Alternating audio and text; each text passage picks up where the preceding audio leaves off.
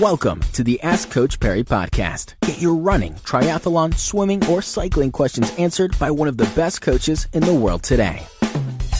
Into the next edition of the Ask Coach Parry podcast. I'm Brad Brown. Lindsay Parry with us once again. Lindsay, the last two days we've we've looked at run walk strategies for the two medals that most people get on Comrades Race Day, the Bill Rowan, uh, not the Bill Rowan, and the the Vic Clapham and the bronze medal. Today we're going to look at that Bill Rowan in the sub nine hour.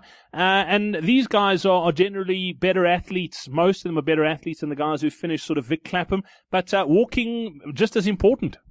Yeah, correct. I mean, I think any race that goes on for this length of time, it's really important that we have fresh legs at the end of the race. And, and when I use the word fresh, I'm obviously talking in relative terms. But in order for you to achieve your goal, you need to be able to be moving at the required average pace, which will Bill Rowan in six minutes per K.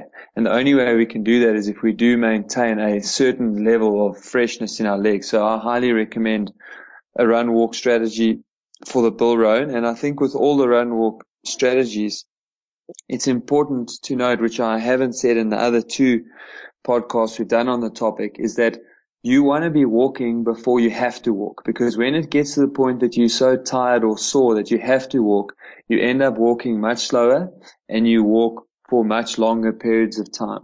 And the idea here when we walk is that we're not on a Sunday cruise, but we actually maintain a brisk pace of walking.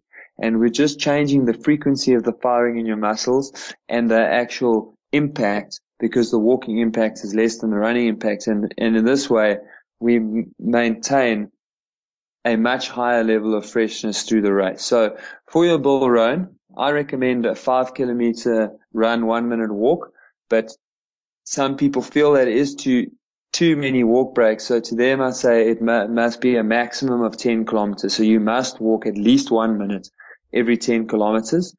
And on, on the bigger climbs, so we're talking about Fields Hill, Inchanga, and probably Polly's, you want to do a minimum of two times one minute walk on each climb. Um, and, and you probably want to do a little bit more, uh, but that you can sort of feel out on the day and depends on how your legs are feeling. Fantastic. Lindsay, thank you very much. Tomorrow, we're going to look at uh, another medal that uh, a lot of people probably think, oh, you don't need a run walk strategy for, but uh, it's probably important to look at for this, the silver medal runners as well.